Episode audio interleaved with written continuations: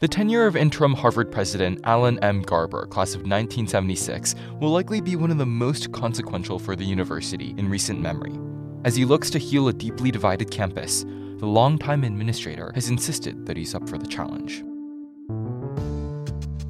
Today on Newstalk, we join two of our reporters to talk about what he's done so far in office and his rocky path ahead. From Plympton Street, I'm Frank Zhou. This is Newstalk. My name is Emma H. Haidar, and I cover the central administration for the Harvard Crimson.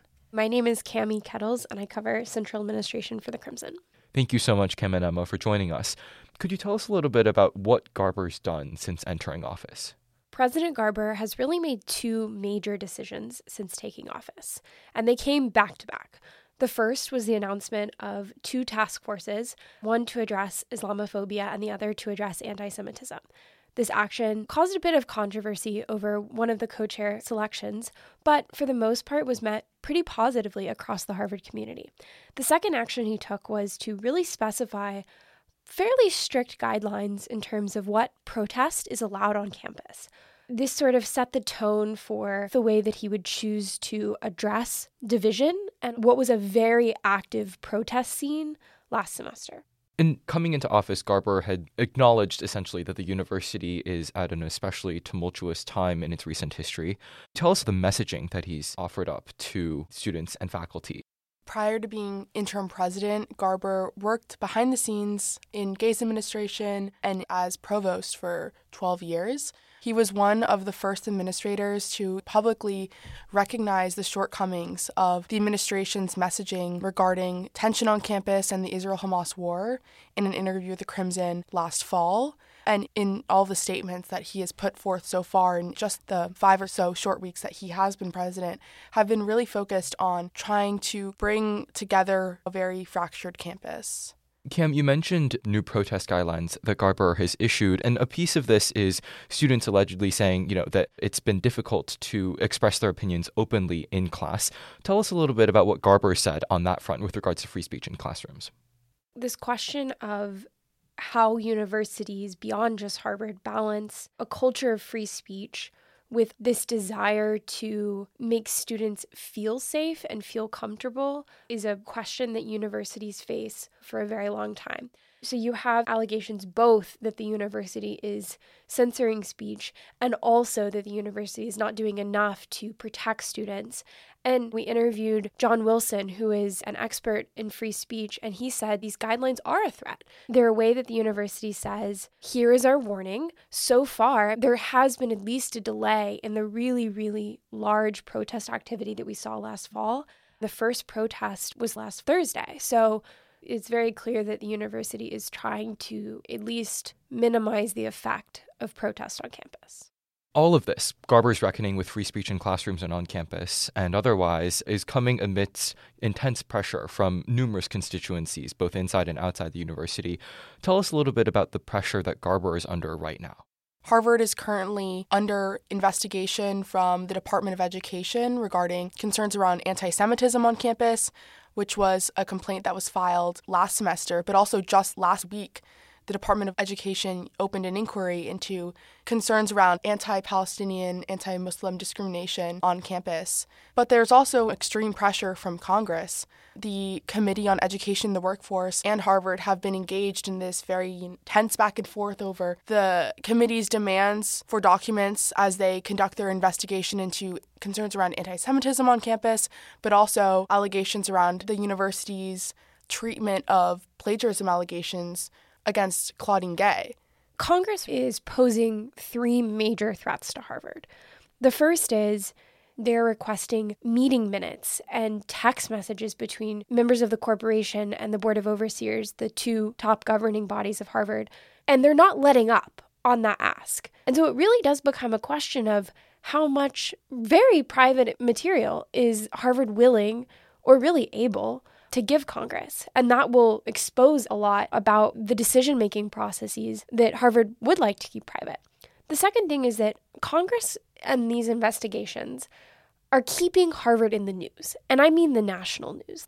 Harvard has been in a media storm since October, but it is still making national headlines, and that is largely because of Congress. The third thing is that this impending threat of a subpoena could be a really big problem for Harvard. We can't really forget the fact that the first major moment of weakness for Claudine Gay was testimony before Congress. And now that same threat is being levied against the current president if anyone from Harvard's top administration does decide to testify or is forced to testify, that will be another major national moment. Everyone who is looking at Claudine Gay's testimony will be looking at either Alan Garber's testimony or senior fellow Penny Pritzker's testimony and looking to compare, seeing where they make mistakes. And it really can be understated the risk that that has for this administration going forward. The other major issue is donor support. Last semester, a few high profile donors pledged to stop donating to Harvard due to concerns over anti Semitism on campus. And just recently, Ken Griffin, who had donated $300 million to Harvard last year, had a school renamed after him, was one of Harvard's most generous donors, also said he would not donate to Harvard until the changes he likes to see are in place. And we've been talking to a wide array of professors of Harvard affiliates around what's next for Harvard. And a lot of the faculty members also said, what is the line between academic independence and the need to heal these relationships with donors? In our interview, we asked Garber about if he was concerned about donor pressure. He said that the university is obviously listening to a wide array of voices. But it is certainly a problem of public perception that a lot of them have said very publicly at the moment they're not going to donate anymore. Some of those statements were made post Gay's resignation, which indicates they believe that the problem is beyond her. So, another body that's come under fire, and Cam, you've already mentioned, is the Harvard Corporation, the university's highest and famously secretive governing board. Could you tell us a little bit about the pressure that the corporation is facing right now as well? When the president of the University of Pennsylvania, Liz Magill, resigned, the president of their board of trustees resigned with her. And the comparison to senior fellow Penny Pritzker's decision not to resign, I really don't think can also be understated. The corporation was with Gay. It is the body that selected her as president.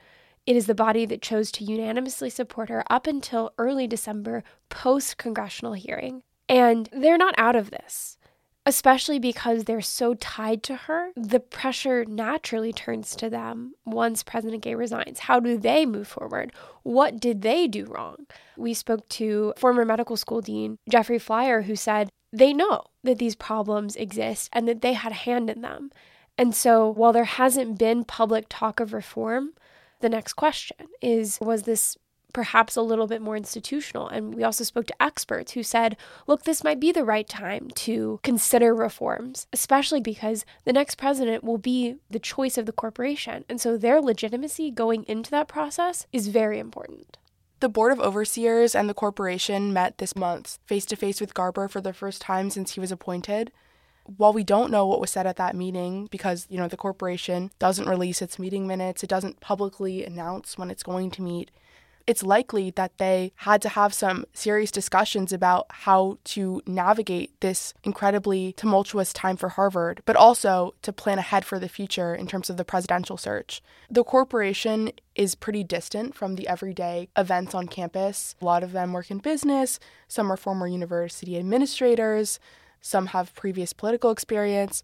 But I think that there is a fair amount of criticism from affiliates on campus over the way that they handled some pretty important moments for Harvard last semester. It will be interesting if this congressional investigation will push some of the corporation members and their discussions even more into the spotlight than they would like to be. So, the next big thing on the corporation's plate is the search for Harvard's next president. And Cam and Emma, you've generated a list of likely candidates for this presidency. Tell us who they are and why we should be paying attention to them. So, there's a lot of debate around whether the next candidate should be an internal candidate, someone who's very well familiar with Harvard and can guide it out of this moment, or someone who is an outsider candidate. Basically, everyone that's evaluated for a university president is evaluated both in terms of their scholarship, their record as a teacher in higher education, and their experience as a higher education administrator. There are two additional considerations this time around. The first is there are two additional presidential searches that will conclude before Harvard likely picks its president one at Yale and one at Stanford. That matters for the people that we put on our list because they're likely candidates for those as well. The second is how some of these administrators have dealt with controversies that relate to free speech. And there are people on our list who handled those situations very differently, but they've been tested. They have some sort of record on those issues too. The most obvious candidate is Alan M. Garber because he currently occupies the position. He's been a long time top Harvard administrator. He's a natural candidate. There are also the Harvard deans. That's John Manning, the law school dean, and Tomiko Brown who's the Radcliffe dean, and also co chaired the Harvard and Legacy of Slavery report, which was an institutional priority of Harvard's administration and continues to be so. There's also the leaders of other higher education institutions. That's Paula Johnson, the president of Wellesley. So they all have connections to Harvard, whether that be their degrees or places that they've taught. In their January 2nd email on Claudine Gay's resignation, the corporation also mentioned that the search for a new Harvard president would be happening in due course. However, they haven't announced publicly a timeline for the official selection of who will be on the search committee. It's typically the 12 fellows of the Harvard Corporation and three members of the Board of Overseers.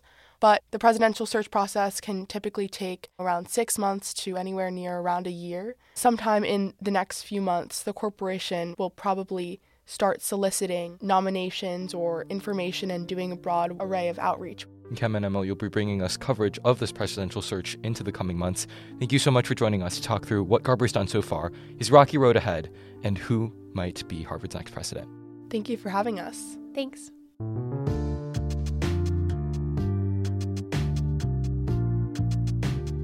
Newstalk is hosted, produced, and edited by Frank S. Zhou. Our multimedia chairs are Julian J. Giordano and Addison Y. Liu.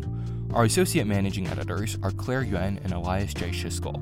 Our managing editor is Miles J. Herszenhorn. Our president is J. Sellers Hill. Music in this episode by Bia Wall Fang. From the Harvard Crimson, this is Newstalk.